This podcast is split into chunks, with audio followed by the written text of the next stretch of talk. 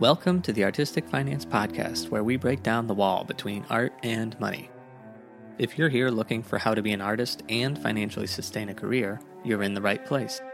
Keep listening and join us as we learn about artists and how they make money work for them. Hello, everyone. This is your host, Ethan Steimel, here for episode 47. Today's guest is Chip Close. He has spent the past 20 years balancing two different careers, one in hospitality and the other in the arts. Today's episode is jam packed with great advice from him, so I want to get right into it. Links to everything we talk about are in the show notes and on our website, artisticfinance.com. And before we start, I want to give a special thank you to my Patreon patrons. Patrons get the shows early with bonus content and a private podcast feed that works with your podcast app. Remember, the $3 level is going away in May, and the lowest level will become $5. If you want in at the $3 level, become a patron before May 5th. If you want to support the show and access those things, do that at patreon.com slash artisticfinance. Without further ado, let's get to our interview. Welcome, Chip Close, to the podcast. Thanks for having me. I appreciate you, uh, you inviting me on. And just for context, for those listening 10 years from now, we are recording this on March 9th, 2021. So we are amidst the COVID 19 pandemic, and we're also amidst the Black Lives Matter slow burn in the United States, but also across the whole world. It's been a tumultuous uh, 12 months, to say the least. Yeah. Chip, could you sort of tell us how you got into your profession? What do you do, and where are you now in your career? Yeah, so I've been lived here in New York City for 18 years. I got my BFA in musical theater from the University of the Arts down in Center City, Philadelphia. I was going to be a performer. Uh, I came to the city um, with my uh, equity card, and I I worked for a while, and uh, very quickly though realized I'd say two years into that. Uh, that that wasn't going to be fulfilling to me, not in the long run. That I love uh, theater, I love musical theater, um, but I don't necessarily um, need to be a performer. Uh, eight shows a week is really hard. Giving up all your nights, your weekends, um, you know, looking ahead to the other things that I wanted in life. Um, family, I-, I, don't know how to juggle family. How do you do dinner time and make it a half hour? Um, so I started exploring other things. I started directing. Um, I started producing. I ran my own nonprofit theater company uh, here in the city for uh, about five years. Um, we got a couple of Drama Desk nominations, uh, produced a couple world premieres. It was terribly exciting. We can talk about that if you want, but that's probably another podcast. Um, I uh, all of that kind of uh, landed me into writing, which is really what I do now. I'm a, a lyricist and a book writer. Uh, I've got a full time collaborator. His name is Ben Roseberry. He's a, a brilliant composer, a really gifted musician on his own, and uh, a performer as well. He's um, he's toured and been on Broadway and, and things like that. Um, the interesting thing, though, is that while I was pursuing that career, or while I was letting my career kind of evolve, um, I also kind of had a sideline career in hospitality. Uh, because what do you do when you're an out of work actor and you come to New York City? You get a job uh, in a restaurant. And that's what I did. Uh, not because I really wanted to, but just because that's what you did. That's what I was told to do. So I went and got a job as soon as I got here to the city and I started hosting, and that didn't pay very well. So I figured out how to become a server, and that did pay well. Um, and I presented myself as capable and qualified and intelligent. Um, and, and, interestingly enough, uh, I always say that I ha- I've kind of had two parallel careers um, throughout my time here in, in New York. That on the one hand, I was pursuing an artistic uh, career and all those endeavors, uh, but on the other side, to, to pay the bills in between things and, and, and throughout, um, I was working in restaurants. So again, hosting, serving, managing. I was a maitre d. I um, I was an assistant general manager for years. I opened a ton of places, um, and and that eventually, and I'm sure we'll get to this, but that eventually led me to to kind of start my own business, which was um, which was a restaurant consultant, um, like like a like a marketing agency, uh, which I've done, and that's opened all kinds of other doors. So so that's me. It's tough to put me in a box. Um, I've got kind of two different sides of my of my life, but um, but they've made for a really interesting kind of journey and and I wouldn't change it. I really wouldn't. Um, yeah, putting people in boxes just doesn't work, especially in the arts. It's like, hey, tell us about yourself. What do you do? It's like, well, I'm a dancer and a voiceover artist and a producer and a right. And we're coming into a really weird spot now. Tell me if you feel this way, because long before the pandemic, but certainly with the pandemic, uh, has has kind of exacerbated this. But um, there are people who are good at a lot of different things, and um, by nature, being in the arts, you have to wear you know a bunch of different hats right? You've got to i mean the the whole point of this show right is that you can't just focus on on the artistic side of things. You've got to be a good business person. You've got to be able to manage your money uh, because we don't have a lot of those kind of guardrails that maybe people with regular jobs have that we've got to be um, even more on top of it. And that's a whole conversation that we don't have which i appreciate you having that here on the podcast. Um, but at the same time as we're learning all these different things that we're capable of doing and qualified to do um, there's also this pressure you hear a lot about personal brand, right? How do you present yourself to the world? What what's the one thing that you want to be known for? And and I struggle with that for a long time uh, because um, because I wanted to be known in in that Broadway community, you know, in the theater world, um, and yet all of the attention I was getting, you know, the places where people recognize me or know my name, is in restaurants and and bars and and so what do i do with those two things? How do i hold those two things you know at the same time? artists have to be more on top of their finances because they're going job to job because they're often getting paid less because they don't have that security. People look at them as oh they have absolutely no security and they're just going on the whims of whatever. And that's true. They are gig workers. But because of that they have to be extra on top of their finances in order to get through all those downtimes juggling your finances in an artistic career is something as a conversation that I don't think we have enough. Again, I applaud you for doing this podcast for you know for opening up a dialogue and giving people a, um, a chance to just tune in and think about these things and to be able to talk about these things to your spouses to your friends to your family um, colleagues you know like it's all part like i love talking personal finance now because I, because I was so bad at it for a long time, and now especially when I, I'm like, oh man, all right, let me talk, let me talk, all right, we got to talk IRAs, let, let me talk. What's your portfolio look like? I love talking about that, but it took me a long time to get there. I mean, people don't want to talk about it. Well, I'll talk about it. I have no problem talking about it. But that being said, even my spouse, she listens to the podcast and then we have to then dialogue about something in our own finances. She'll say, "So you said you didn't pay your credit card. Um, can we talk yeah. about that?" but it's true. I mean, this is a very intimate thing. You know, what we do with money, how we how we think about money. I mean, surely you know this, but you know, money is not just you know paying for stuff, but it's it's all tied into value and self worth and and and status and and what we believe about ourselves and about the world. It's a really loaded topic, and especially as artists, when you spend much more time not working than you will spend working for most of us. Um, that that's really that's really loaded. If we you know because when we suddenly you know value our contributions uh, artistically or, or, otherwise when we tie that to how much we get paid for those things i think it's a really scary dangerous thing. And um, yet at the same time uh, it's an important conversation. Well that's something i've discovered by doing this is i'm not a spiritual person. I'm certainly not religious but i'm also not spiritual. And in episode 27, we talked about MMT, and the guest said, You know, debt is morality. And he pointed me to a resource to go read about it. And I went and I did it. And it was like, holy cow, if you go look back at all the ancient religious texts, like the Jewish law, 90% of it is about money and how to conduct yourself in that sense. And so that just opened my eyes, was something I discovered, not even planning on it. And then so many people have said it's spiritual, it's emotional, it's this, and that's true. I think we all sort of know that. But some people who sort of are really on top of their finances have taken that like the extra step of it's it's become a part of them. Like they have to align it with their ethics and stuff like that. Yeah, it's it's interesting. Not not for nothing. As an aside to this whole thing, um, I have my own podcast. It's called Restaurant Strategy, which has really been kind of an offshoot of the work I do with my my side hustle that became my main business.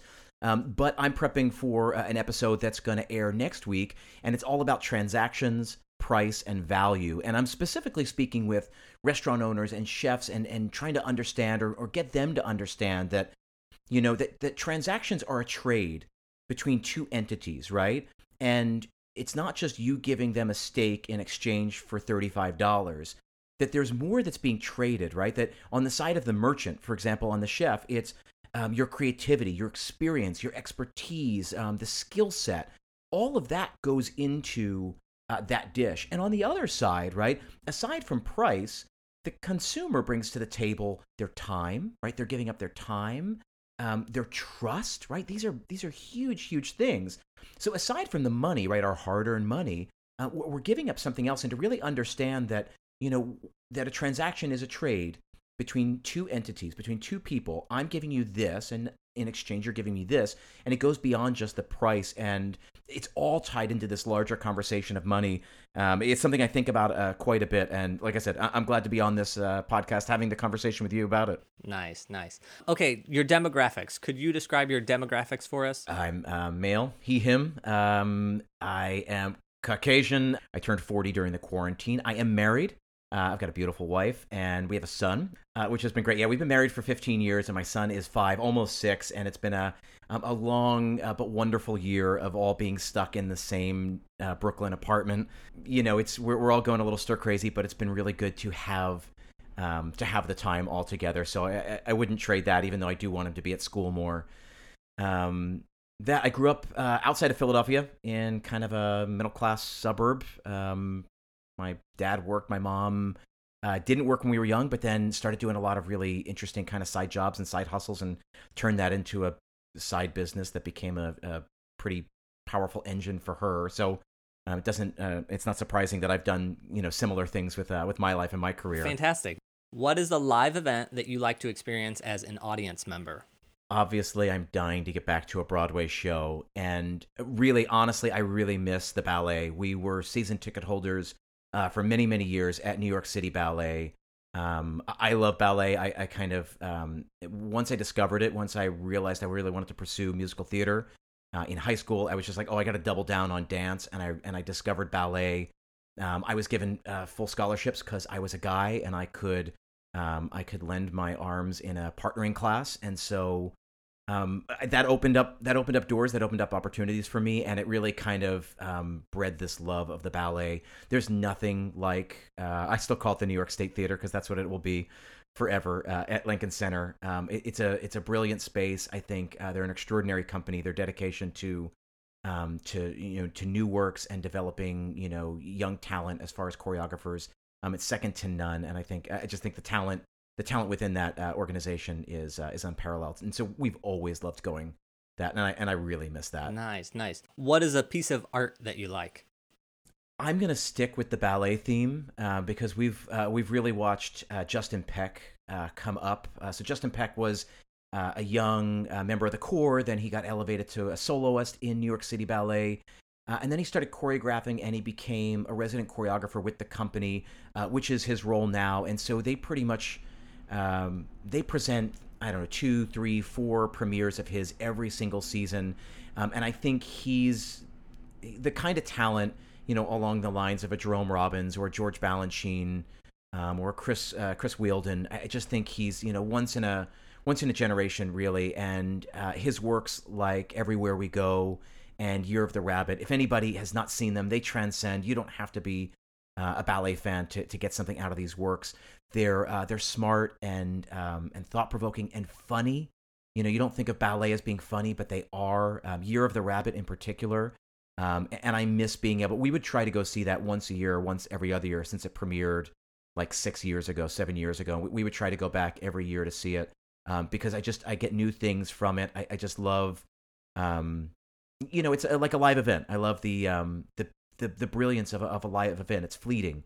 You know, the, what I remembered of the piece three years ago is different than what I'll get from it today. Is different than I'll get from it two years from now, and yet it's the same steps, same costumes, same lighting, um, and, and I just I I love that. Are you bad or good with money? It's a great question. I used to be really bad with money, and I've since gotten to be very, very good at money. I've got really good fiscal literacy now.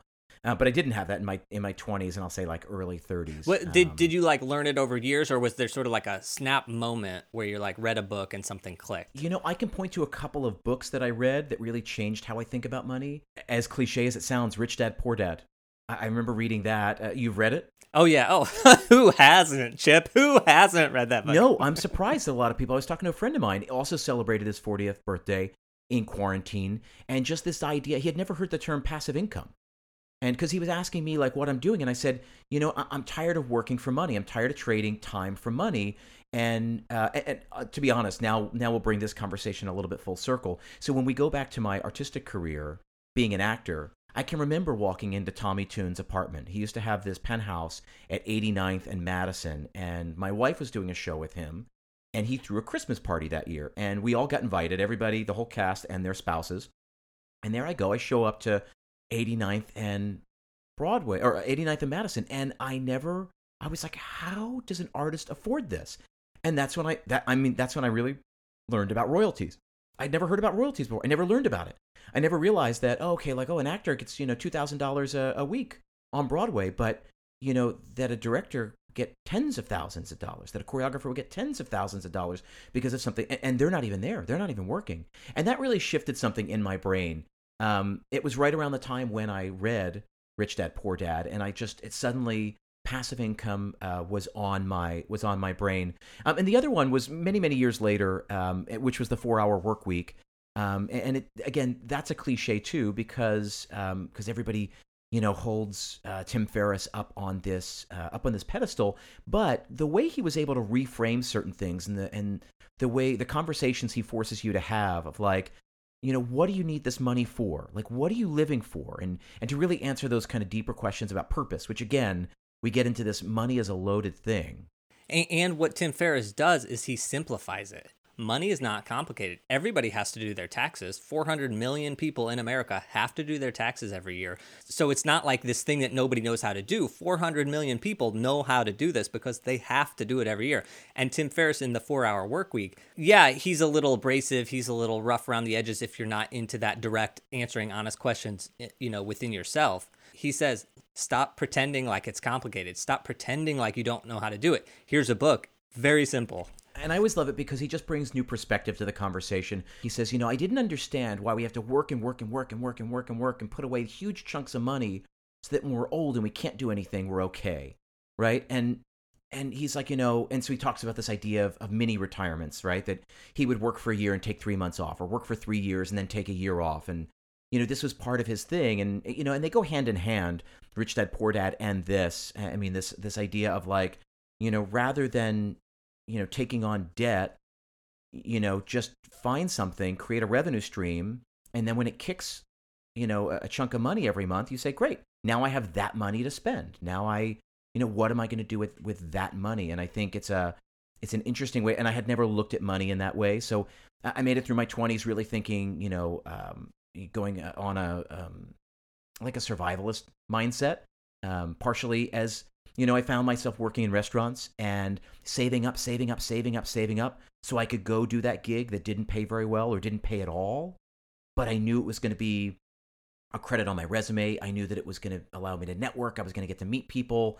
Um, and, and I did that for a long time. It's why I never really, I felt like I never really got ahead with my finances. So your your uh, your simple question of uh, am I good with money or bad with money? I, I was I was bad with money, and now I am better with money.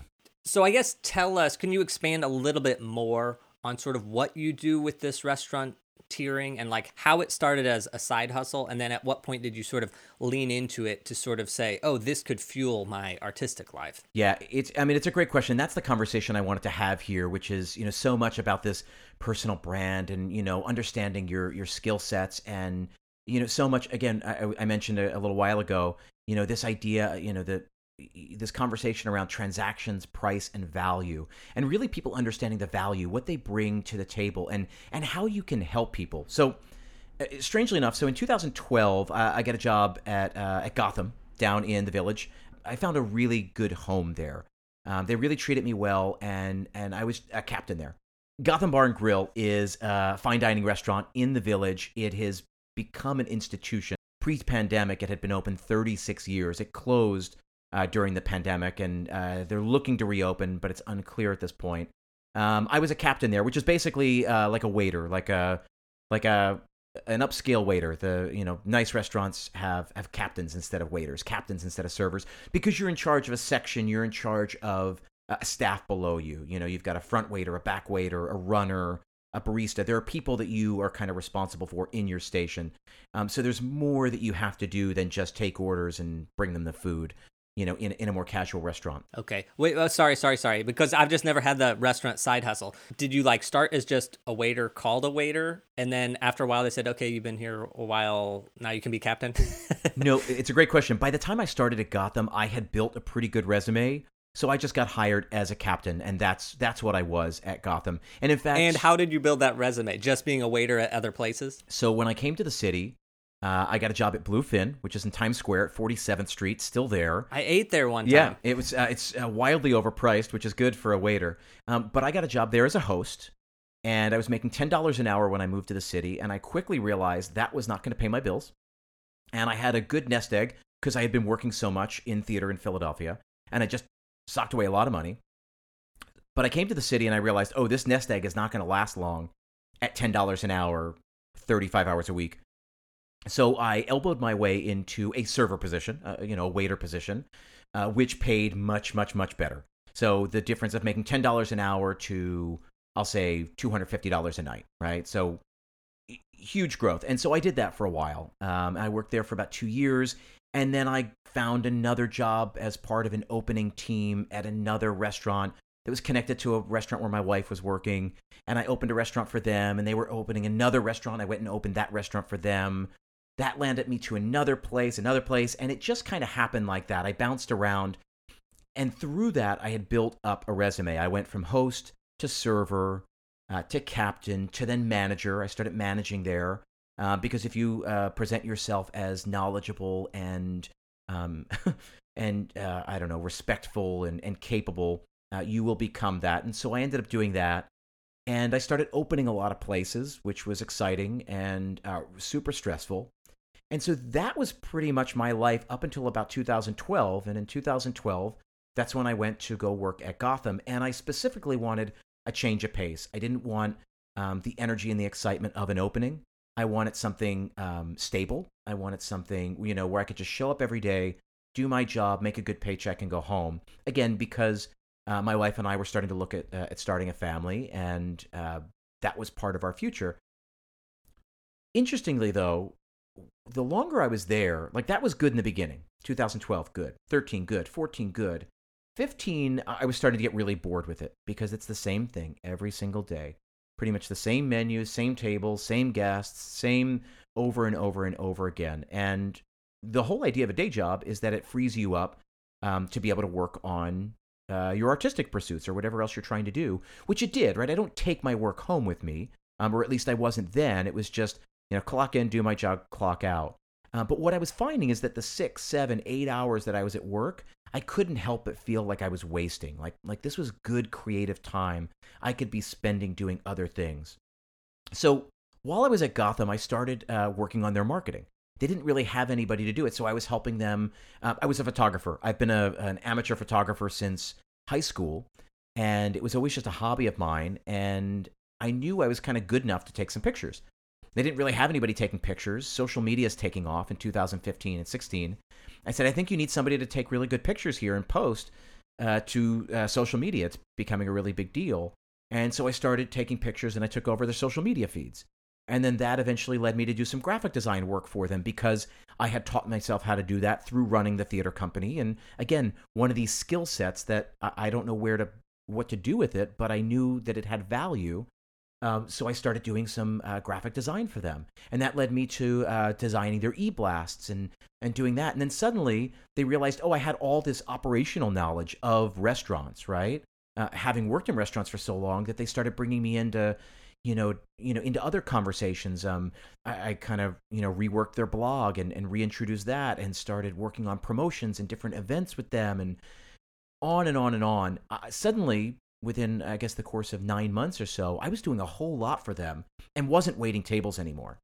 And so I went, huh, all these skills that I'd really honed in my artistic life have direct applications and have value in the restaurant side where I don't have to be stuck on the floor for 40 50 hours a week i can i can really use my creative um, again my creative skill set and leverage all that knowledge of having worked in restaurants for so long and uh, and and and help them in a different way. And I used that. I just I basically said, and this is where the side hustle really came up. I just thought, I'm doing this for this company. I bet I can do this for other companies. So I started reaching out to my network. I started reaching out to people I knew or and and saying, "Hey, is there anybody you know?" And I started bringing on restaurant clients. I said, "This is what I can do. This is why I think you need it. This is how much I charge. Do you want me to do it?" And the rest is kind of history. I just started bringing out, you know, bringing on clients, more clients, more clients, and they would be with me for a while, and then they would fade away, and then I'd bring on new clients, and then eventually they would fade away. It was just kind of a a natural attrition. Um, but it really stemmed from that idea of like, so uh, really, I looked back and I said, I don't make that much money. I mean, at the restaurant, I was making, I don't know, seventy thousand dollars a year, seventy-five thousand dollars a year, and I just thought that's not two hundred thousand dollars a year. So we're talking about. I mean, you know, when you look at finances, you break it down. You say seventy thousand dollars a year. That's about thirteen hundred dollars a week. Okay, that's about five thousand dollars a month. Okay, so five thousand dollars a month. That's really all I need. And so I started going and saying, okay, what if I could sell my services back then? Eh, I, I was like, okay, well, if I could get five clients for a thousand bucks each, that's my that's my that's all I need. I, and I've just determined that. I just said, I'm paying all my bills on this number. You know, all I have to do is replace it. And I bet you I could do this on 10 or 20 hours a week as opposed to 40 hours on my feet in a restaurant. Um, and it would be more interesting work. And that's really where it started.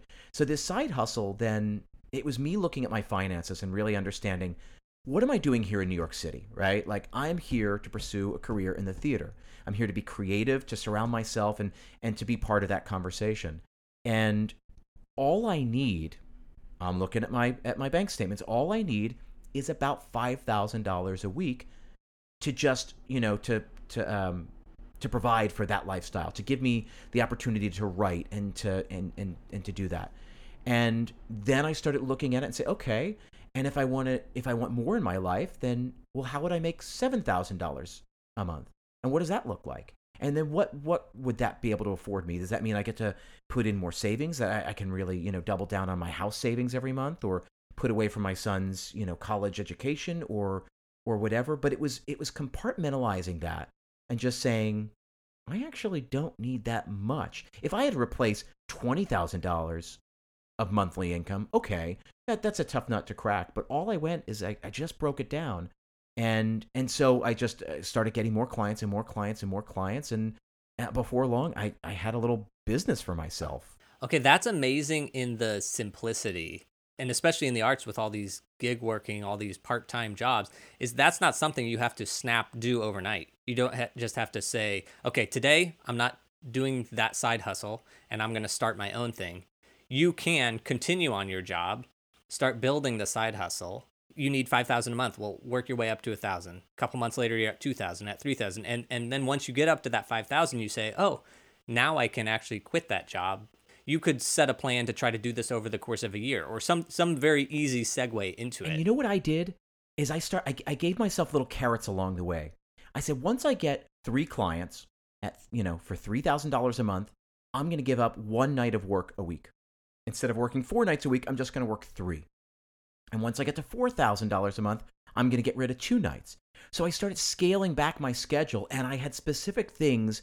What am I going to do with those, those free nights now? Okay, well, I'm going to make sure I'm writing at least four of those. Or I'm going to make sure one of those nights a week, I'm going to try to watch a new movie I've never seen or read a new script I've never seen or spend, you know, meaningful time reading. So you've got to make sure also to replace that you know, to understand that this is going to get you more time, and, and how are you going to fill that time? How are you going to keep it meaningful and uh, and productive? At least for me, that's I really needed to to make sure it stayed productive. It wasn't just Netflix time. It wasn't just you know you know slacking off you know playing Nintendo. It was it was you know how can I um, how can I use this time to be more productive to get myself closer to the other um, the other ambitions that I have saving money so much of the financial advice out there is about budgeting is about that survival mindset of like how can you you know get your expenses to be so low? Well you can only take them so low.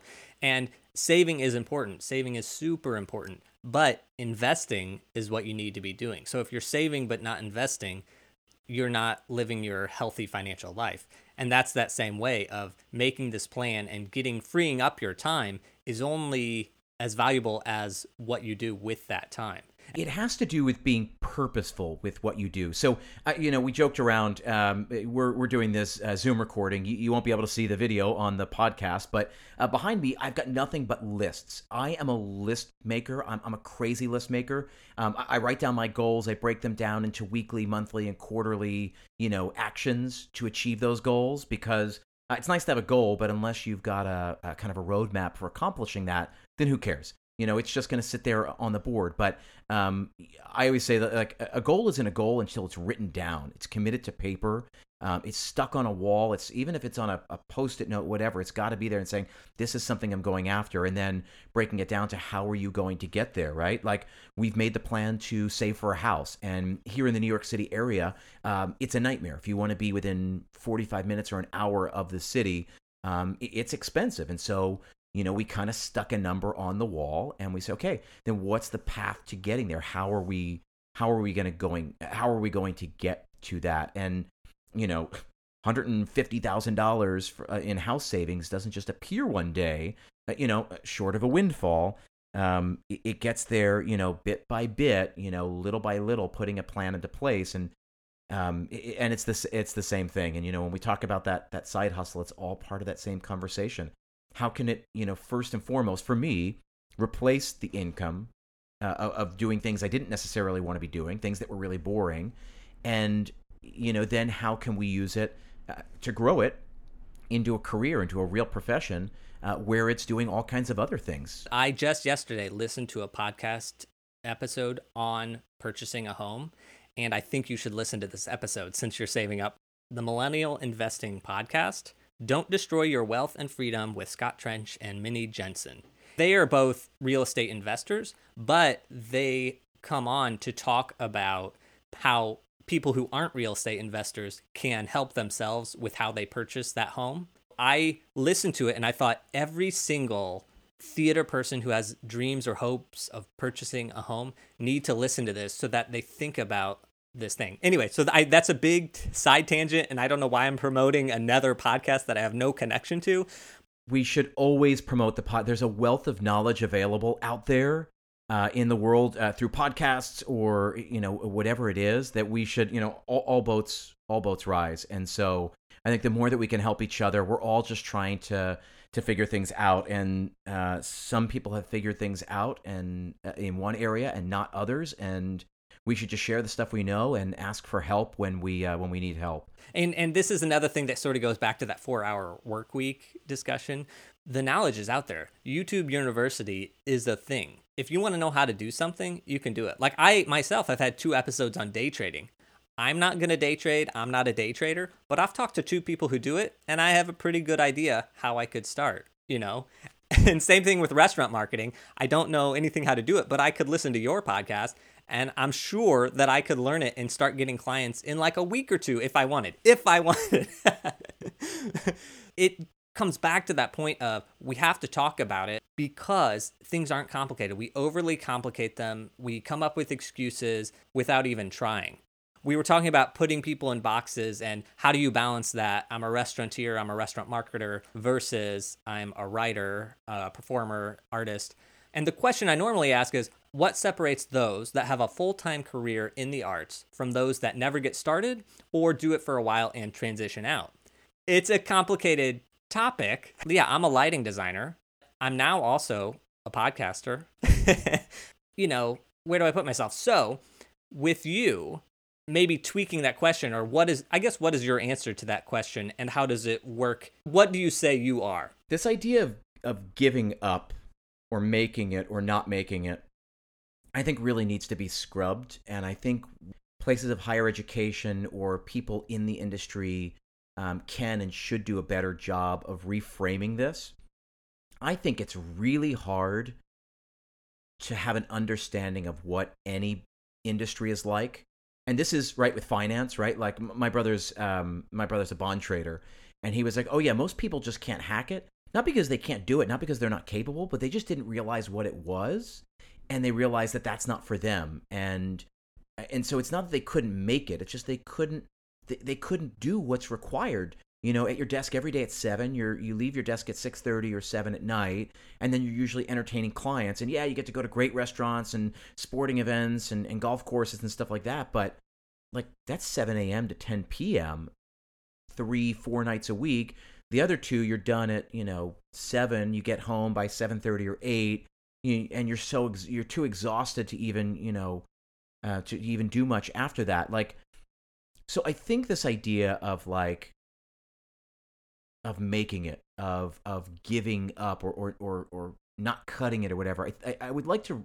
I, I, hope we can reframe this because I, I went through a really hard time, you know, as I was kind of transitioning out of performing, and and I remember, I mean, I was on stage, I was working when I just thought, I think I'm phoning this in. I don't think this is for me. I don't think this is what I, what I want to do. And I was doing a show that I love, but I was doing my third production of it um, because you know, as is often the case in theater, um, they just they only have six days to put up the show, and so they need somebody who knows it. They know somebody who knows all the lines, knows the track, and I mean certainly chorus line is like this, Cats is like this. I did Forever Plaid, Forever Plaid is like that. It's four people, one you know piano player, and we just need people who can learn it in six days.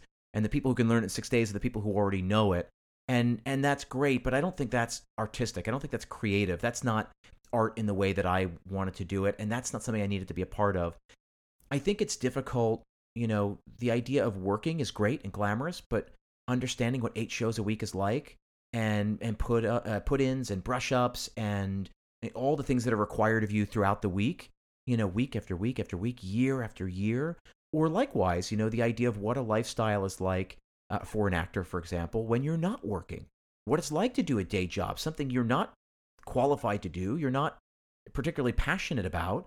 And that's a hard life. And then having to audition or take class all day um, and then run to the restaurant at night. That's a that's a really shitty lifestyle unless you really want it. And uh, and the same is true. You know, I, I know designers um, who have worked with big designers, and you know when they understood like, oh, I have to work in a in a studio in a firm. I'm I'm one of several designers supporting uh, the main designer who gets credit, and I don't I don't see any way. And I, I remember talking to friends of mine, like I don't quite see a path forward for me to get where she is at. You know, in the next five years, ten years, it's not like it was twenty years ago. Um, there, it's just a machine now, and and and so, and I think that's a that's a that's a conversation. So I, that's the first piece of this. The other piece of it is just understanding, and I think this has to do with self awareness, which is that, you know, understanding all the things that you enjoy, that you're passionate about, all the things that you're good at. And it's this conversation of value. How can you be of value to people? I was of value to restaurants as a waiter because they needed competent, qualified, intelligent, well spoken individuals who were going to be able to sell their food and take care of guests um, well every single night. Great, I can do that. And I did that for a long time. Um, but there's other value I bring to the table as a photographer, as a writer, um, as a as a you know as a marketer, being able to help you know restaurateurs you know see different things. Now as a podcaster, I bring value to um, to, to a bunch of listeners every single week as they you know as I'm just helping them see different tactics, different ideas, different ways of doing things, helping them put together a strategy. And so I will I would say that it has to do with I think thinking of all the things that you enjoy, uh, the things that you're passionate about, the things that you are um, that you are good at, and how can you provide value to other people and and to not be afraid of of blurring the lines and and having different parts of yourself. As long as you're helping people as long as you're providing providing them with something they need i think you'll find your way. And and and there's no uh, there shouldn't be any hard feelings about I went one path versus the other, or I realized that path wasn't for me and I found my own path. And I think that's something we don't talk about enough. Your income right now, because it's mainly this uh, restaurant marketing, is that W 2 income or is that 1099 income? 1099. Okay. And so then are you paying quarterly taxes? I don't because I can't be bothered. I would prefer to pay the, ten- the penalty at the end of the year because that's the hourly, like I've just done the hourly math, right? The opportunity cost of that like I'd rather pay the penalty at the end of the year. Um, I keep really good. Um, my clients are not good about paying me uh, in the month or in the quarter, and so that just complicates it. And so, and I, I want to maintain a certain relationship with my clients where I'm just really laid back. I say, no, no, no, no rush. You, you, pay me when you need to pay me and all that. Maybe it comes a month late or two months late. Um, so yeah, so it's all, I, I just pay it all at the end of the year. It's easier for my life to just kind of um, keep it all in mind that way. I'm actually really happy you said that because this is another thing where people worry. Oh, I need to be paying quarterly, or I was paying quarterly, or I'm going to get a fine. Okay, it's a mistake. People make mistakes. There are plenty of other people who don't pay quarterly. You're doing it intentionally, but if you do it accidentally, it's just a mistake. Everything is solvable by paying a fee or paying a fine or something. You don't want to get a parking ticket if you don't have to. But if you do, it's a part of life. And again, I just did it in a deliberate way because I just thought, okay, what's an hour of my life worth? Okay, it's going to take me two hours to file quarterly taxes, and I got to do that four times a year. So two times four, it's eight hours of my. No, it's not. It's not worth that. You know what I'm, what I get hourly when I work with my clients or when I'm on a, a photo shoot or, or, or whatever it's not worth it. I'd rather pay the 75 bucks, the 100 bucks, the 200 bucks. Do you file your own taxes and do you have sort of an entity set up or do you just get all paychecks to Chip Klose? It's a great question. Um, I don't have an entity set up because I was um, I was given the guidance not to yet. Um, that it's okay to run as a sole proprietor given the size of my business. Um, whether that was good advice or bad advice, I don't know. But um, I trusted the lawyer, I trusted the accountant, so I went with it. So I run as a sole proprietor right now. Uh, I do TurboTax, um, and I actually really love it because it's given me it's given me a better view of my money. It, it, it's all part of that money conversation. Um, that eventually there will come a time when I'll probably want to bring a CPA into it. But I just find that a lot of CPAs, or my experience in the past, is that they're so swarmed, and um, this is probably not the case for everyone. And this is just my experience. But I found that there were um, that I just didn't get any of their time. I couldn't ask questions. It was just like, we have so many taxes to do, and my tax situation is unique and it's complicated and i just want somebody who's gonna who's gonna really dig into it and i just found i wasn't getting that um, wasn't getting that personalized attention so i just thought okay i'm gonna dig in i'm gonna learn everything i need to learn about this i'm gonna know it and um and so i do turbotax and i pay for the extra like the little like 24 hour support where i can talk with a cpa you know they come on the little video chat and I can have them take a look at certain sections and I can ask them questions. That's worth the money to me. Chip, I love that you said that because not only are you getting 1099 income, which is what sort of overwhelms people with itemizations and deductions. And so everyone says, Oh, I'm going to go get an accountant. I tell people to get an accountant because it's like they know it, you don't. Easy peasy. But I love that you're doing it. You know, you just have to be organized. You got to know, you know, all your gigs and you got to make sure you get all your 1099s when they're supposed to come. And just like you go for all your investment accounts, you're printing out all your investment account, you know, all your all those 1099s, the the miscellaneous, the G's, you know, all of that. And at the end, it, it comes and you put it all together. And I'm I'm maniacal about my expenses. Um, I put everything on one card, so it's all tracked there because I can't be bothered with with receipts. It's all you know. So you know, and everything is pretty much purchased online now anyway. So there's there's a track, you know, there's a, a track for it um, tracking for it. So I'm I'm really crazy. I mean, I sit down and because my schedule C is like, I mean, I, I some years what last year, 2019, I think I had seventeen thousand dollars in expenses. I mean, like a real number. Yeah, yeah. The reason I started this podcast was because I took advice from my mentors and peers who told me, Ethan, as a lighting designer, you need to form an entity, form an LLC, etc. They told me this. So I opened one up then I got to tax time, and the accountant said, Well, that doesn't do anything for you. You don't need it. And I have now had this entity. So I've now had this entity for seven years. All it is is a pain in my neck. I did that on advice from peers who I thought they knew what they were doing. It made sense to me at the time. So I thought I was making the right decision. But I've done nothing with the LLC. I just have the LLC. I don't use it and it's just dragging. You know what, Chip? I'm gonna go close it today. well, it's probably valuable, but just you know, especially in New York, you got to do those. You know, the uh, every other year you gotta you know you gotta file and you know then you gotta work up the the K one. It's like I just I looked at it and I just thought, nope, I don't need it. Nope. It was it's apps. I advise people not to do it. If if you're going to get to a point where you need an LLC or an entity, someone is going to tell you that, and or you're going to decide for yourself it's not like, oh, well, I can't switch now. You can open one up at any moment. But man, do not go do it because I was trying to do everything right. Like it was just the wrong decision. Well, and it also has to do with again, it's generational, and it also has to do with um, with the level that they're working, because there's a point when an LLC makes sense, especially if you've got a lot of people under you, um, because you want some of the business protections that come from that. So if you're subcontracting, um, that's one reason to do it.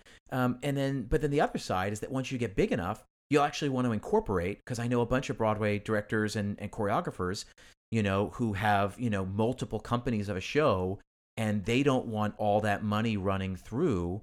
So they want to park it somewhere and just be able to pay, you know, corporate taxes Right. on it. But I will say, I had John Lee Beatty, who is a very well established designer, has multiple shows giving him royalties, etc., and he does not have an entity. And he's the top of his game. You absolutely don't need it. Yeah, it's listen, you make sure you're getting advice from multiple places. I think that's probably the the best the best thing to say. What is some financial advice that you would give yourself back when you started your career, or would you give another actor or artist that's starting their career right now? no matter how little money you make, there's always something to put aside, to set aside, right? Open up the IRA at 22, even if it means you can just put in $10 a week. That's okay. You're going to thank yourself five years later, 10 years later. Commit yourself to a number, right? Like it's now, it's really easy to max out the IRA now, right? Like, but that seemed so overwhelming to me before, you know, when I was looking at it. So just start small and and and commit to it um, and commit to saving every single week and invest it. When I say saving, like very little should go in your savings account. Savings account is like, oh crap, I just, you know, I just lost my job. I just got hit by a bus. right. It's just enough to, you know, in an emergency. But otherwise, I, I think all your savings should be invested, and it can be invested um, modestly or conservatively, rather. Um, but I think it'll just grow in a meaningful way there. Um, and so whatever that number is, come up with your buckets. You know, your your retirement account like an IRA, and you know, a savings like a house savings or or whatever. Have that bucket, a, a college savings, whatever you want to save for. Just put those little buckets and commit to doing it every single week in whatever way you can. And don't touch it, don't change it. Put it on automatic. I wish I had done that. It's something I got really good at doing at 33, 34. And I wish I had gotten really good at that at 23, 24. I love that you're being honest with us because I know that there is somebody that is 33 or 34 who is listening to this and doesn't have an IRA or doesn't have a retirement account. And I know they're thinking it's too late for me. Like I'm way behind, I'm overwhelmed. And you're here at 40. So six, seven, eight years after that, and you're in very good shape, I think. um, but you don't have to, if you didn't start it at 22, it's okay. You can start now. Like you're not going to die tomorrow. Even if you're listening to this and you're 65, that's not too late. Oh, I didn't do it at 23 right when I started my life. Well, yeah, of course you were busy, you were hustling, you were trying to get work. Nobody does it. Well, everyone should do it. Everyone do it. Everyone go do it. you you, you have i mean you really you really really have to and again once i did the ira and i started doing that then i was like oh then i started learning again more about personal finance and you know i opened up you know an e-trade account i opened up you know a regular kind of brokerage account with vanguard i you know i, I then i opened up uh, myself to other tools and i just started putting things on just automa- automatic every week every week i get paid on friday the investments go on monday And I just want to mention Vanguard because you've mentioned it a couple times. So Vanguard is just known for having low cost ETFs. So if you put money into a retirement account or a brokerage account and you just want to match the market, just put it into a Vanguard S&P 500 or an international stocks index fund. They're just known for having low cost index funds. So that's why you keep saying that. It's not a magical account. Yeah, they're they're really uh, it's like you know just a couple of basis points, right? Which is it's judged by like how much the management fees, uh, you know, how much of your money they take out, and you want something, you know, if it's anywhere close to like one, it, it's way too high. You're gonna you know lose a lot of your earnings from that. So, you know, Vanguard funds will have like 0.08. They'll be really really low, which means you get to keep more of your money, you get to reinvest more of your money, and it just grows faster and faster and faster. And it's been proven. I mean, you know, the the company's been around for uh, decades now and you know when everybody else was trying to get uh, money managers and, and fund managers to to beat the the market they basically said we can put together you know a variety of index funds that'll match the market or maybe um, maybe beat it at certain points, but that's still going to grow your money, you know, 10%, 12% every single year. And, you know, the, the power of compounding interest, it's like, it's real. If you take five minutes to look up what should I put my investment or my retirement money in, the answer is always going to be index funds, specifically S&P 500 if you're in the United States. But I'll tell you what, I have a financial advisor. I give them money. What did they do with it? They put it in Vanguard funds. Yeah. you know, and they have a fiduciary responsibility to tell me and to, to put my money in the safest that they can.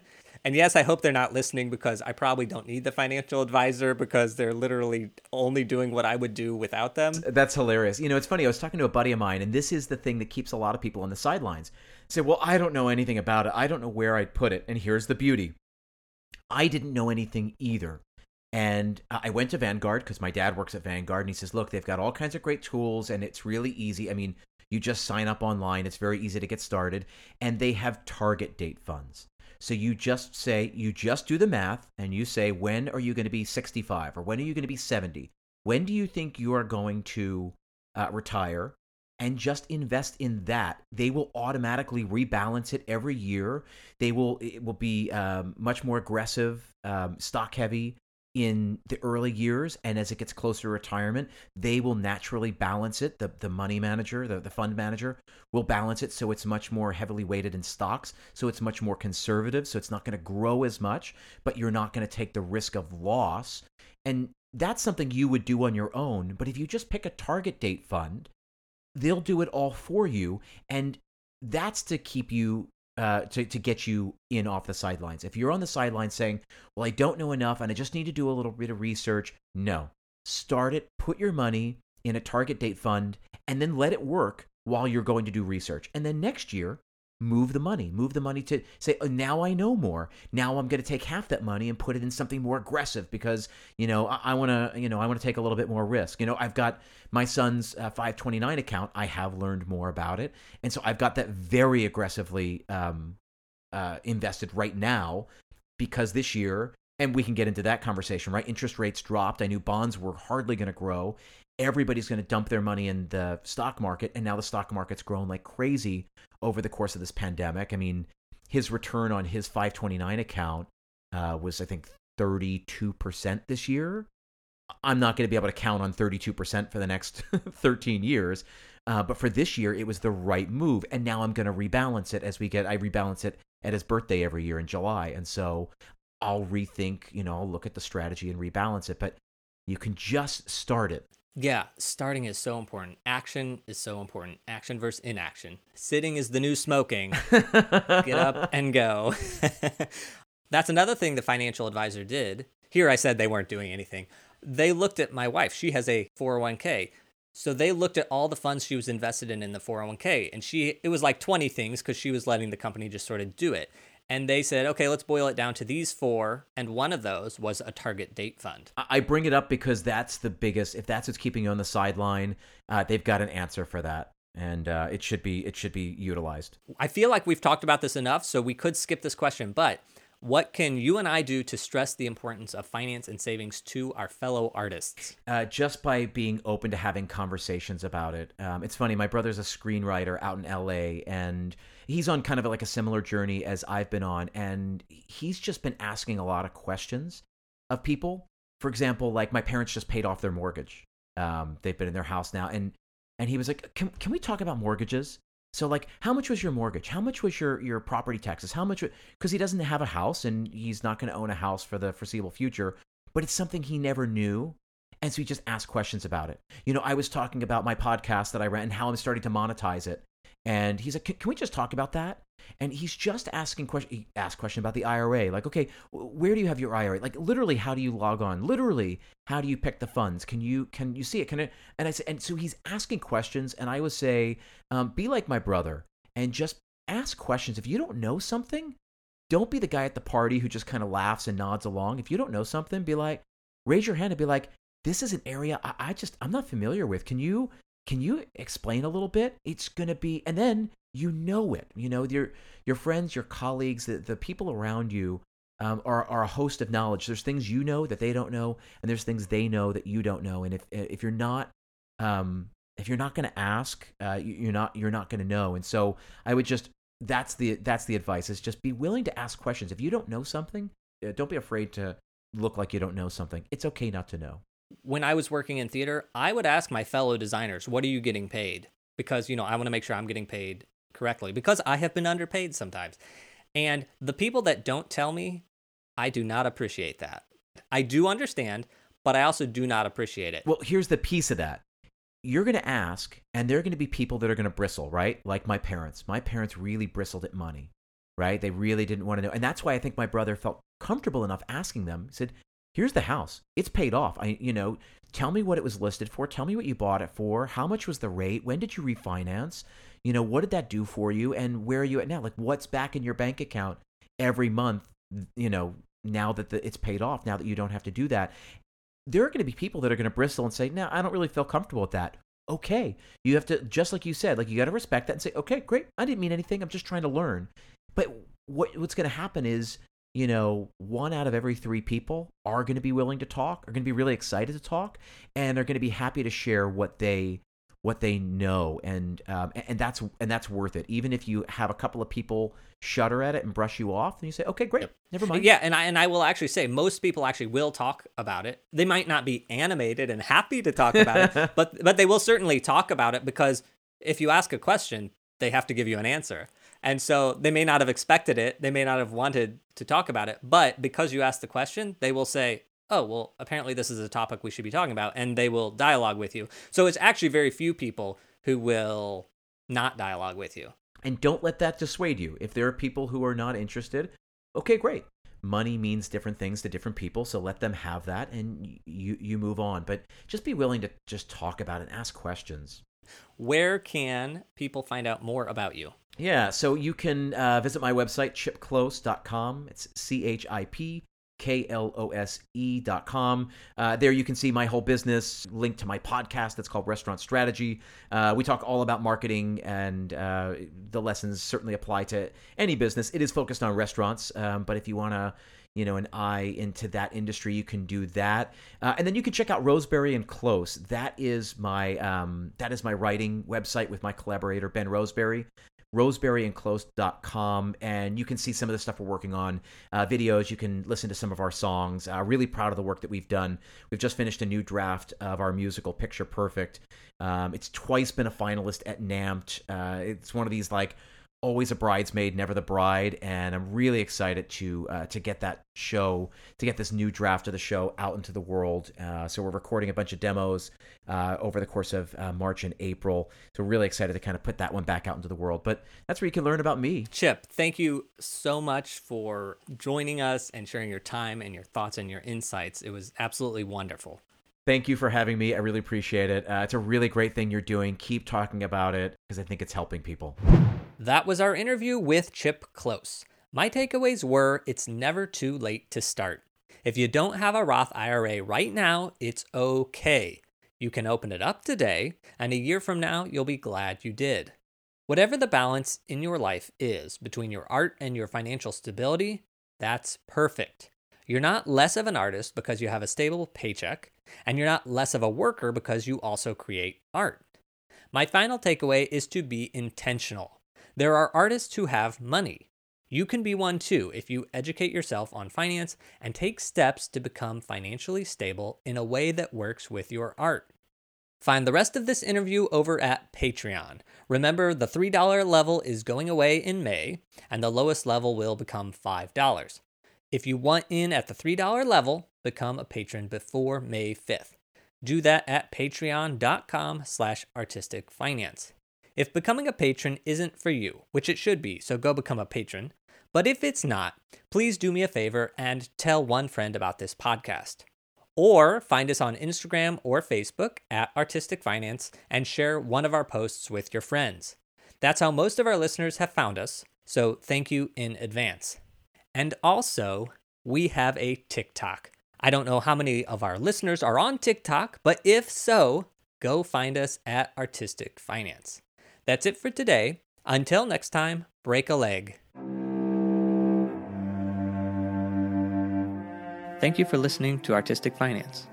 Find more information on our website, artisticfinance.com. Please subscribe to our podcast and please leave a rating and review. Artistic Finance is produced in New York City by Nicole and Ethan Steimel. Producing consultant Anne Nygren Doherty.